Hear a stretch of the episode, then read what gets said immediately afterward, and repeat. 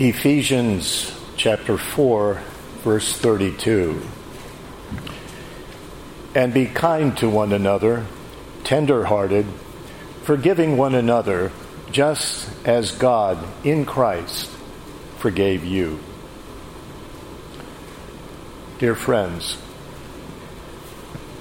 as Christians, everything we are, everything we have, everything we anticipate depends solely on God's undeserved forgiveness in Jesus Christ. Absolutely everything. Forgiveness is the reason that Jesus came into the world. Paul wrote in Ephesians 1 verse 7, In him we have redemption through his blood, the forgiveness of sins. Forgiveness is what God offers us freely and undeservedly through the means of grace, the gospel, baptism, the Lord's Supper. Jesus said, This is my blood of the new covenant, which is poured out for many for the forgiveness of sins. The authority of the Christian church to forgive and retain sins is an authority from Christ himself. John chapter 20. Then Jesus breathed on his disciples, breath as symbolic of life and the life giving spirit. Or as Luther said, where there is forgiveness, there is life and salvation. Jesus breathed on his disciples and said, Receive the Holy Spirit. If you forgive anyone his sins, they are forgiven. If you retain anyone's sins, they are retained. So, because God so daily and richly forgives all of us, we ought to. Um, what? The answer is obvious, isn't it? The answer flows from the cross of Christ. Because God forgives us, we should forgive others too. Forgiven, we are to be forgiving. And these two principles in Scripture are inextricably linked forgiven and forgiving. Jesus taught this connection in the Lord's Prayer when he said, Forgive us our trespasses as we then forgive those who trespass against us. And the connection is certainly evident in today's text, Ephesians 4, verse 32. Be kind to one another and tender hearted, forgiving one another as God in Christ has forgiven you. But does that mean that forgiving another person is always easy? No, at times it's very hard. C.S. Lewis once wrote that forgiveness is a wonderful word until we have something to forgive. There are so many obstacles that can lie in the way of forgiving another person. One of those obstacles is the size of an injury. Sometimes in life, we can be hurt so deeply, we can lose so much and have so much taken away that we just can't imagine forgiving another person. And if it's not the size of an injury, then it's the ongoing consequences. In 1978, I seriously injured my left knee playing City League basketball in Detroit Lakes, Minnesota. And the result was surgery and then three months in a cast. Now, let me tell you that the injury was 43 years ago, but I still feel the consequences on cold winter days. And emotional injuries work exactly in the same way. And if it's not the consequences of an injury, then maybe it's the frequency, the number of times we are hurt by someone else. Now, how many times am I going to tell you not to do that? How many times are you going to do the same foolish thing? Does that sound familiar? Well, remember the words of Peter to Jesus. Peter said, Lord, how many times should I forgive my brother when he sins against me? Up to seven times? And there isn't anyone here today who would not think that forgiving the same person seven times for the same seven misdeeds would be anything less than an act of extreme generosity until Jesus said, No, Peter, not seven times, 70 times seven. And certainly our old sinful nature stands in the way of our willingness to forgive As Christians, we are not controlled by the old nature, we're led by the Spirit of God. But that old nature is with us, warring against all that is good and godly, including God's good directive to forgive as we ourselves have been forgiven. So there are many obstacles to forgiving. But nowhere does God say, forgive if you want to. Nowhere does He say, forgive if you're in the mood. Nowhere does He say, forgive someone if you think that person is worth the time and the effort and the compassion. He just says, forgive. And sometimes that directive is in the form of a warm, loving encouragement, such as the one in today's text. Be kind to one another and tenderhearted, forgiving one another as God in Christ forgave you. But sometimes this takes the form of a stern admonition, as in the parable of the unmerciful servant. I read, then his master, after he had called him, said to him, You wicked servant, I forgave you all that debt because you begged me to.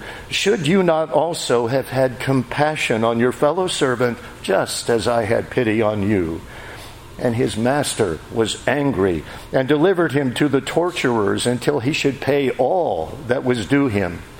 Can you imagine how Simon Peter, whose question about forgiveness prompted that parable, how he must have gulped when Jesus concluded the parable with these words So my heavenly Father will also do to you if each of you from his heart does not forgive his brother his trespasses. From his heart, Jesus said. What does that mean? That means heartfelt forgiveness. That means genuine forgiveness and not pretend forgiveness. And in my understanding, there are three elements that really go into forgiving from the heart. And they are the power to forgive, the willingness to forgive, and an understanding of how to forgive. And thankfully, all three of these are found in the way that God forgives each of us in our Savior, Jesus Christ. So, very briefly, first, the strength to forgive. Well, it's a sinful world, isn't it? And accidentally or even deliberately, we all hurt other people. And we are all hurt by other people. And the time will come when we will find ourselves without the power to forgive. We don't have the power, but God does. And if you are struggling today to forgive someone, maybe a parent or a sibling or a classmate or a coworker or a friend or a complete stranger, I can promise you this that God never asks us to do anything without first empowering us to do it. And that includes the power to forgive. Notice something very important about Paul's letter to the Ephesians before addressing even one matter of Christian behavior, how to live or act or speak, how to treat a spouse, how to raise a child, how to resist temptation, and yes, how to forgive another human being, before any of that, Paul devoted three entire chapters to emphasizing all the blessings that we have through our Lord Jesus Christ. And so, in those three chapters, we keep finding the same connection and the same prepositions of Christ, to Christ, from Christ, through Christ, with Christ, for Christ. Why is he telling us that? Because the power to forgive does not come from within us, it comes from a connection to our Lord. Well, second, the willingness to forgive, and that that parable that Jesus told about the unmerciful servant, of course, the unmerciful servant had the power. It was within his power to forgive his fellow servant, but he didn't do it. And the reason he didn't do it was not because he lacked the power, but because he lacked the willingness. And the reason he lacked the willingness was because he lacked an appreciation for how much he himself had been forgiven. And so I ask you, how much of each of us been forgiven? How much are we forgiven by God every day? And how much did that forgiveness cost our Savior? When we can stand beneath the cross of Jesus and see Him there and answer those questions, will we not all find the willingness to forgive others? And finally, an understanding of how to forgive. How do we do that? And here, too, the example is the way God forgives us in Christ. So, how does God forgive us? God's forgiveness is complete. He never drudges up the past.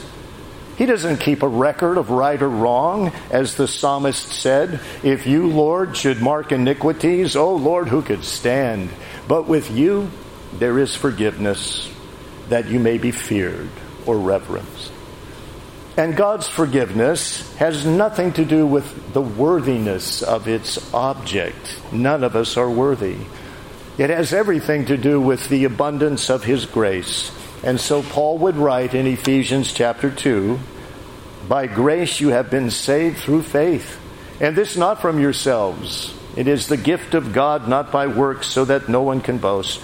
Or, as God Himself said in Isaiah chapter 43, I, even I, am He who blots out your transgressions for my own sake and no longer remembers your sins.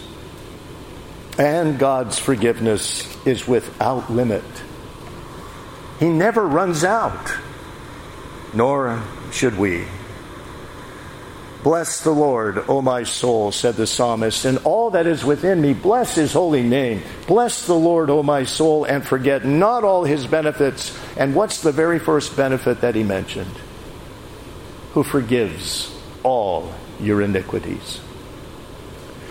Perhaps there is no better way to summarize today's meditation from Ephesians than with Martin Luther's explanation of the fifth petition in his small catechism. He said, We pray in this petition that our Father in heaven would not look upon our sins, nor on their account deny our prayers for we are worthy of none of the things for which we pray, neither have we deserved them, but that he would grant them all to us by grace.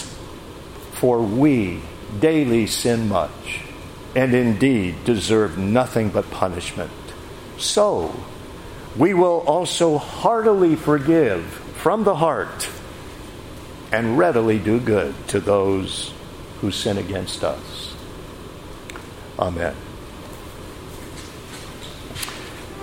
Our hymn is number 388, 388, stanzas 5 and 6.